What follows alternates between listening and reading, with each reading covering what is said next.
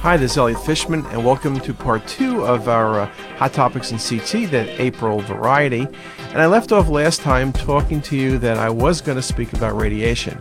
And radiation dose is something that is kind of critically important.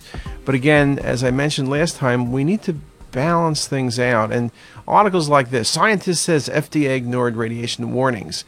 Dr. Julian Nicholas, a gastroenterologist, warned the FDA against CT scans for colon cancer screening. Here he is about to do a colonoscopy. Now, let me think what his uh, impact is. And, you know, people have different opinions about uh, radiation, people have different opinions about virtual colonoscopy versus classic colonoscopy. But just because the FDA did not listen to what you said doesn't mean they ignored your warnings. I mean, it's kind of just a silly thing. Uh, again, you know, you're talking about older patients. You're talking so in the worst case, they're older patients looking for cancer um, you know, you got to be kidding me. So let's look at some of the things that have been said. Good article, Cynthia McCollough at uh, Mayo Clinic. How effective is radiation dose of predictor of radiation risk? Effective dose is not the risk for one, any one individual due to the inherent uncertainties and oversimplifications involved. Effective dose should not be used for epidemiologic studies or for estimating population risks. And I think it's a very good point. People are throwing around numbers you know, it's kind of like background radiation, which varies by a factor of tenfold or more depending where you are in different parts of the north and south hemisphere, and yet there's no difference in cancer rates with this very much different background radiation. So everything is sort of an oversimplification. I think what needs to be happening, and Dr. McCollough makes this point, is we need to be looking at the science, not the hysterics. I mean, can you imagine everything now that's being talked about is decisions based on uh, nuclear events at Hiroshima and Nagasaki and what they thought happened to that population of patients. I mean, that's not exactly rocket science. We're looking at we're looking at estimations. We're not looking at real factual science. And there have been a number of articles talking about this linear theory. I think we need more science in this regard. Now, there's another good article in AJR talking about what you need to do Image Gently is a campaign to really look at lowering dose. But again, you can see how to lower dose but optimize image quality. You got to keep the two of them in mind. And they talk about 10 steps that can be done. Steps are very simple. Increase awareness and understanding of CT radiation dose among technologists. That alone is an important thing. Know what you're doing, know why you're doing it, and know to limit things. Limit what you need to do, but do it correctly the first time use a qualified medical physicist, obtain accreditation from the ACR program. That's going to become more standard. Not that many sites have it, but that will become something that will become very important. So get looking at it. Those things often take time. When appropriate, use an alternative, imaging strategy that does not involve radiation. If you can do ultrasound, do ultrasound, for example. Determine if the ordered CT is justified. Again, we should be doing justified studies. That you know, again, uh, that's sort of holy grail.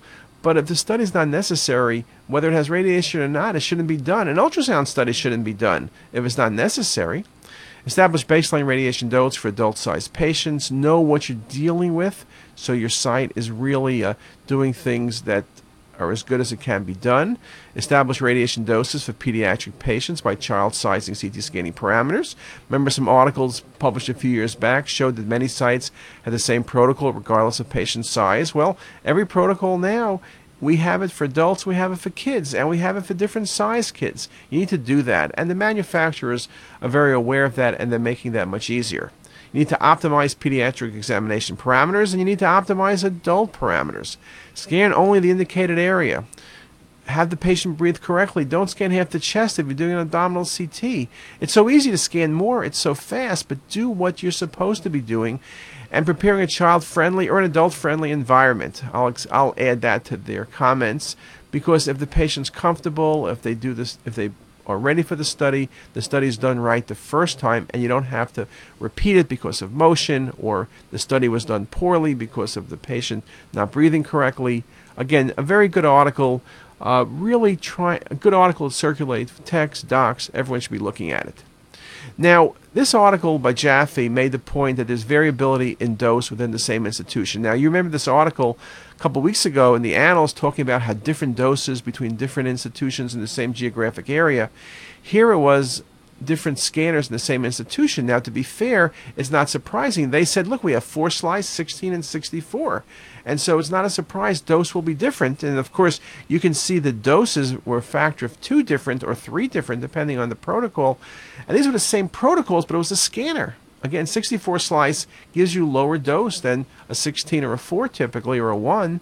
So it does make the point that if you're getting a scan and you're a patient, you should be going to the site that has the newest and best scanners that give the lowest radiation dose.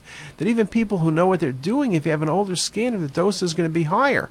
And here they made the point that the PE protocol on Siemens was less than on GE. Now GE uh, does a lot of work to reduce dose, and I'm not picking one vendor over the other in this regard, but just making the point there are so many things. And I think we need to be aware of this because as consumers become aware, they're going to go to you and say, I need a scanner that's this brand with this dose, particularly if companies market it. Uh, and you know how things are being marketed. It's kind of like all those. Uh, uh, ED medications on TV and all the things for asthma on TV. You know, it's very, very confusing and it's trying to get the consumers to pick and choose, not exactly on the science. But as I said, doses, important to make certain you're doing the right study. Here's a patient renal donor. CT is the way to go. But look at the scan. There's too much chest. There's too much pelvis.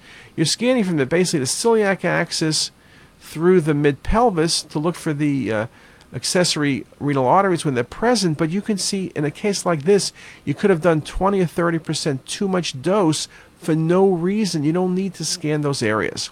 Now, I will tell you we have a new website coming up. CTisus. We're going to speak lots about dose, but to make things even easier, we're going to try to isolate a lot of our radiation stuff to lowestdosect.com. So, working on it as we talk.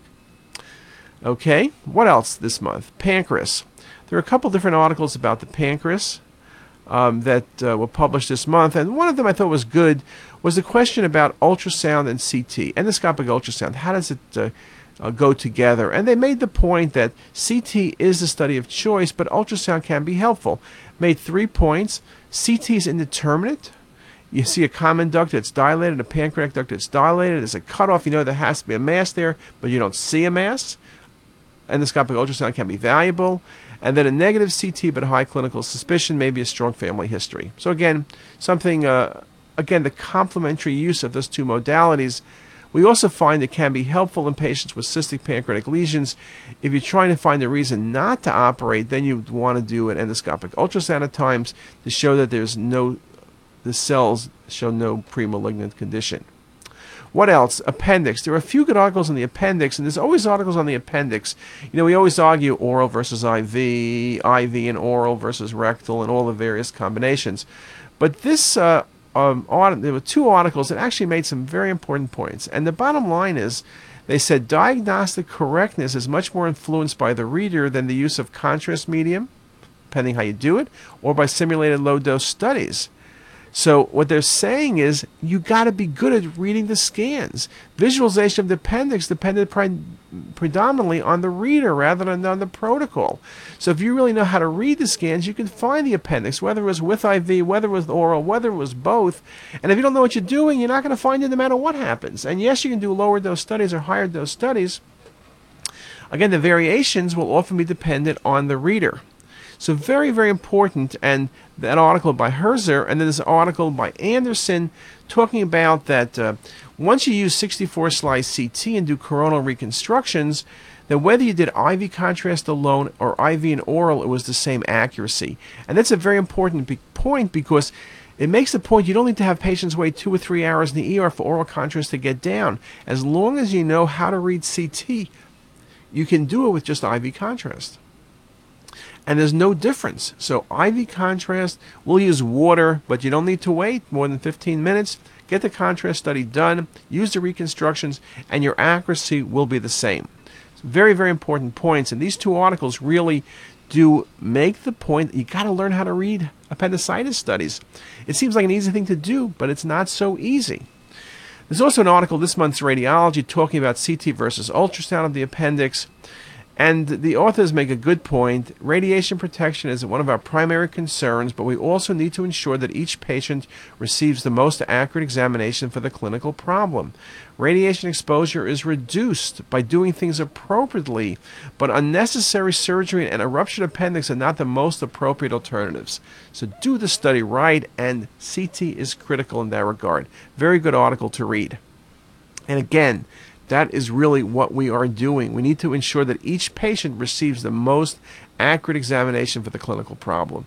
If you reduce dose and you don't make the diagnosis and the patient dies, you didn't save much. Or a patient has a perforated appendix and is in the hospital with an abscess, you didn't save the patient anything. So, again, understand, get the right protocols, but you need to balance the dose versus the diagnosis. Last thing I'll comment on will be on trauma. A couple good articles talking about uh, CT in the trauma setting using CTA. We do a lot of gunshot wounds, stab wounds, and the like. That 64 slice CT with CTA is very good at looking at complications, occlusion, pseudoaneurysms, active extravasation, and intimal dissection. It is the study of choice to do. CT aids in the decision making process to determine the appropriate manage for each injury in each patient. Protocols become critical because the potential limitations typically are poor injection, motion, inadequate positioning, and streak artifact. Streak artifact may be due to bullets, so it's something you can't avoid. But in general, uh, we can do very good studies. 3D mapping with CT angiography, volume rendering with MIP with bone removal work very nicely, and we have some lectures about that coming along. So, summarizing two lectures the last two weeks, this was the second of the two lectures showing you very important information, the literature that affects our daily practice. And I'm going to try to do on a monthly or bi monthly basis, bring you these critical changes in our knowledge base and how it affects all of us in practice. Now, with that, have a great day.